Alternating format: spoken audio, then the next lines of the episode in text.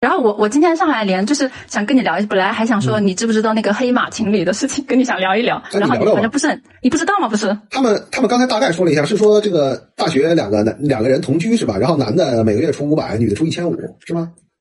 呃，其实我具体没看啊，但是我看就是我看它上面写的是男的是一千六，女的是一千，然后两个人在一起，但我不知道啊，就是具体谁说的是真的，那我也就没办法讲，只是说，我感觉现在的这种舆论环境啊，就是能好像感觉不能好好的去谈恋爱，这种感觉我很很很深。就我是我跟你讲了，就是我跟我老公是二十年了嘛，那我们是从大学开始谈的，就是开始的，所以我们那会儿谈恋爱，我感觉可能。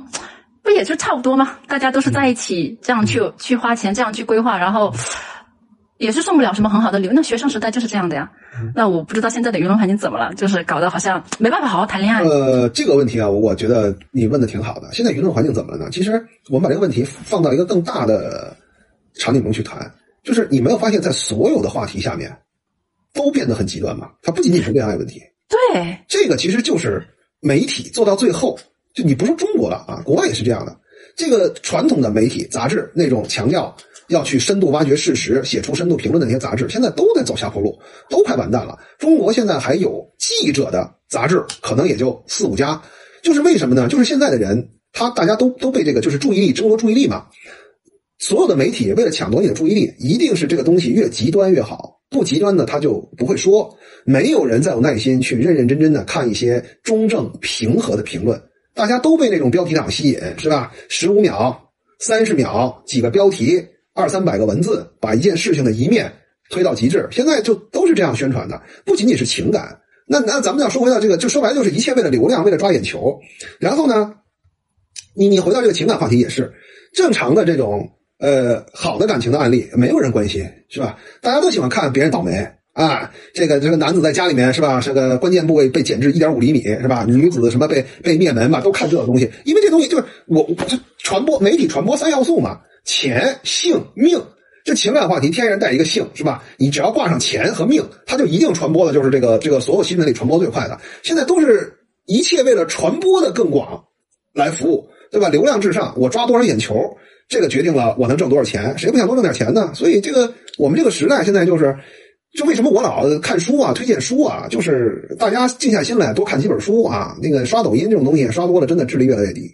这个这个就是这个样。我们这个时代就是在向这个方向大踏步前进。就是互联网时代最后造就的就是什么？就是人类的快速的两极分化。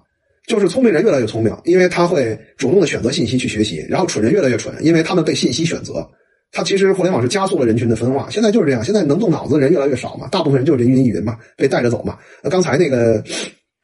上来连麦那个他他他那个男的他说他那个女朋友不就是这样吗？就是微博啊、小红书再加闺蜜圈就这个我们我们这个时代就是大概在二零一六的时候，好像是是时代周刊吧，每年呃选一个年度关键词嘛，那年选的就是 post truth 嘛，整个人类进入这个后真相时代嘛，这个事情的真相已经没有什么人去关注了，大家都是就是把所有的新闻都娱乐化，包括政治啊什么的，所有东西都，你包括军事，你看现在这个。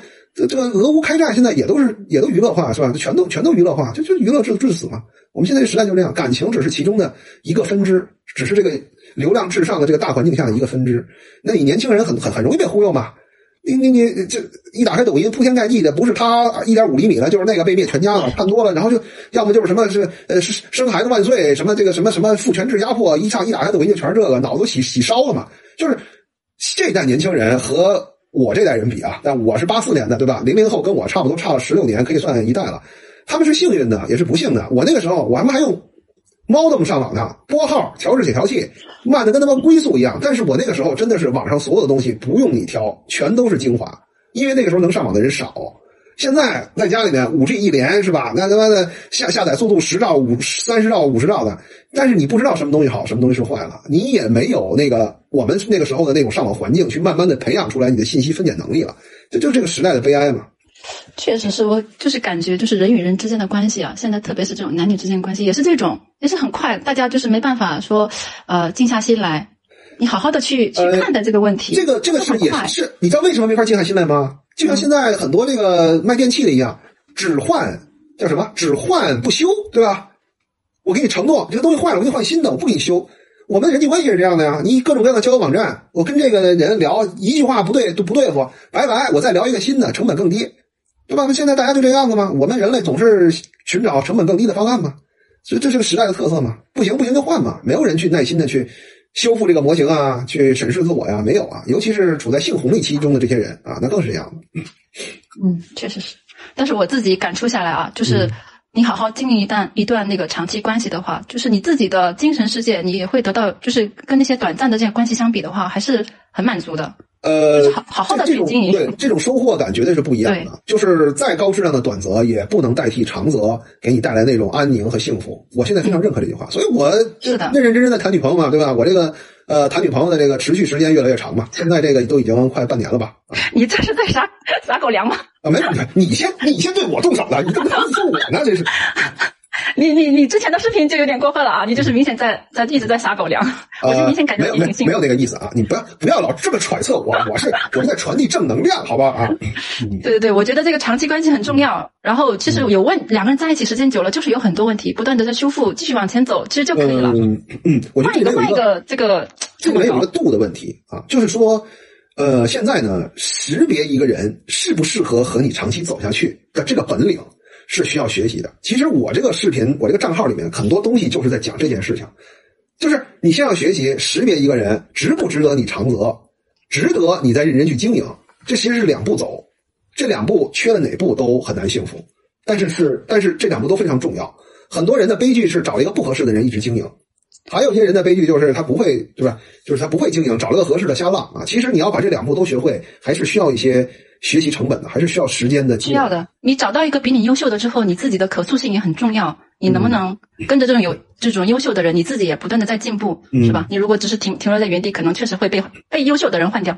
所以你自己可塑性是这样的啊。我我我这个就是你你和就是你和你的另一半能够以一个什么方式相处，和他的理解力有很大的关系。对对，我发现了，跟这个还有很大关系。对，就是其实这是一个相互相互的，就是我发现了你能 get 到我的优点。那么我就多释放一些这个我的优点，或者说我某些特质，我觉得很有价值，别人可能意识不到，你能意识到，那我就愿意跟你多接触一点，因为这个天然影响到你，就是我在你心中的估值等等吧，就这个我就不详细说了。总之，我也是用了很久才去不断的去实践这些东西啊。嗯，我我就是在我老公身上，我不断的就吸取他的一些优点吧，所以我们俩刚开始他是他去玩二级市场，但是我比较反对，后面七八年前我也就进去了，然后呢。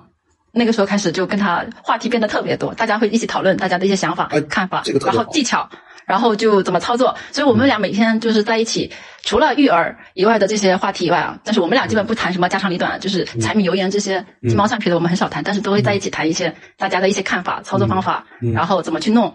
所以我们这么多年在这个市场上还算少数的，就是比较赚到了，然后并且把这个钱掏出来之后，我们去购买固定资产。然后再去重新再去操作啊，怎么样？几年来一次是这样，所以我们就是在这种关系当中，我也学到了很多东西。嗯，这个特别好，对，就是真正赚到钱了是很好。就说白了，就是男女两个人真正有一些正经事儿可以进行研讨，这个对这个很重要。嗯嗯，